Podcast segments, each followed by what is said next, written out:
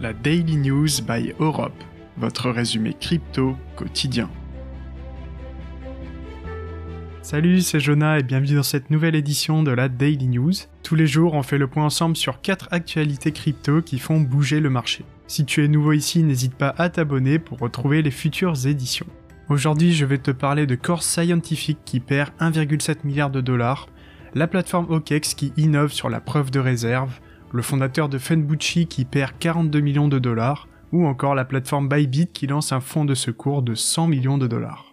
Allez, on commence tout de suite avec la société spécialisée dans le minage Core Scientific qui subit actuellement de très lourdes pertes. En cause, l'augmentation massive du coût de l'énergie et également du prix du matériel. Pour se sortir de cette situation, le groupe cherche actuellement à lever des fonds. Sinon, il devra se séparer d'une partie de ses infrastructures pour garder le cap.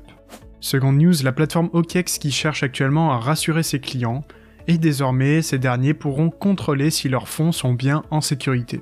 Tous les fonds de la plateforme sont également consultables en ligne, et c'est une innovation qui arrive vraiment au bon moment puisqu'on constate une grosse perte de confiance de la part des clients suite à l'affaire F T X. Troisième news, le fondateur de Fenbushi perd quarante-deux millions de dollars dans un hack. Son portefeuille personnel a été victime d'une attaque et c'est seulement en quelques minutes que les hackers ont réussi à siphonner cette somme colossale. Pour l'instant, aucune piste sur leur identité, mais le F B I est déjà sur l'enquête. Affaire à suivre. Quatrième et dernière news, la plateforme Bybit qui elle aussi va au secours des acteurs crypto en difficulté.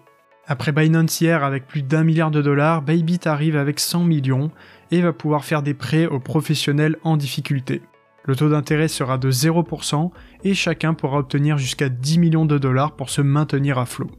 Cette Daily News est terminée, si le contenu t'a plu, n'hésite pas à nous laisser une note sur Apple Podcast et sur Spotify.